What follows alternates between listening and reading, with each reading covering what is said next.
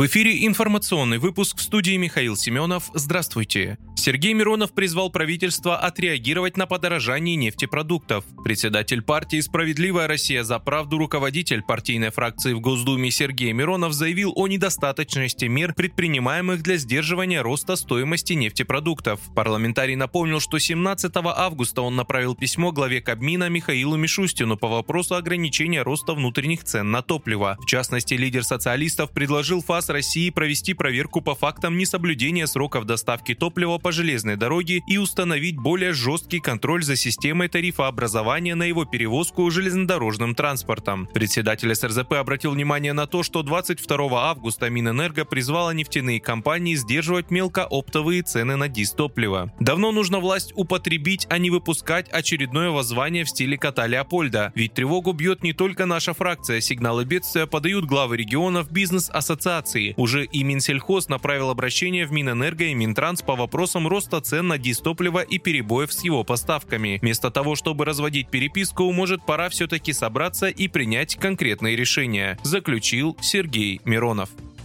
Венгрия и Сербия после подрыва трубопровода «Северный поток» предупредили, что посягательство на маршруты получения российского газа будет рассматриваться как повод для войны. Об этом заявил премьер-министр Венгрии Виктор Орбан, уточнив, что позиция стран была услышана. Эту тему он обсудил в интервью американскому телеведущему Такеру Карлсону. Господин Орбан не стал уточнять, кому было адресовано предупреждение, но отметил, что речь не идет о России. Напомню, взрывы на Северном потоке и незапущенном Северном потоке-2 произошли 26 сентября 2022 года. Россия считает инциденты актами международного терроризма.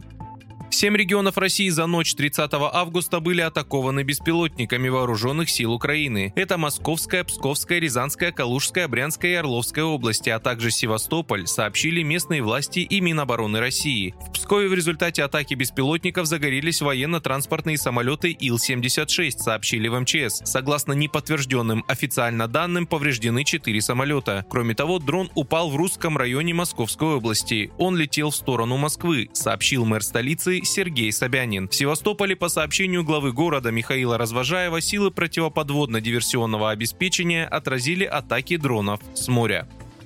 С 1 сентября 2023 года в России вступает в силу обновленный список условий, при которых эксплуатация автомобиля запрещена. Нарушителям грозит штраф. Так запрещено использование несезонных шин, установка любых предметов на лобовом стекле, ограничивающих обзор. Поводом для штрафов станет неисправная АБС. Кроме того, использующих несезонные шины водителей тоже накажут штрафом. Запрет на несезонную резину не распространяется на липучки, зимние шины без шипов. Автолюбители, у которых световые приборы не функционируют, функционируют должным образом, либо сильно загрязнены, подвержены риску получения штрафа. С 1 сентября запрещено применение источников света в фонарях и фарах, класс которых не соответствует классу, который предусмотрен в эксплуатационной документации.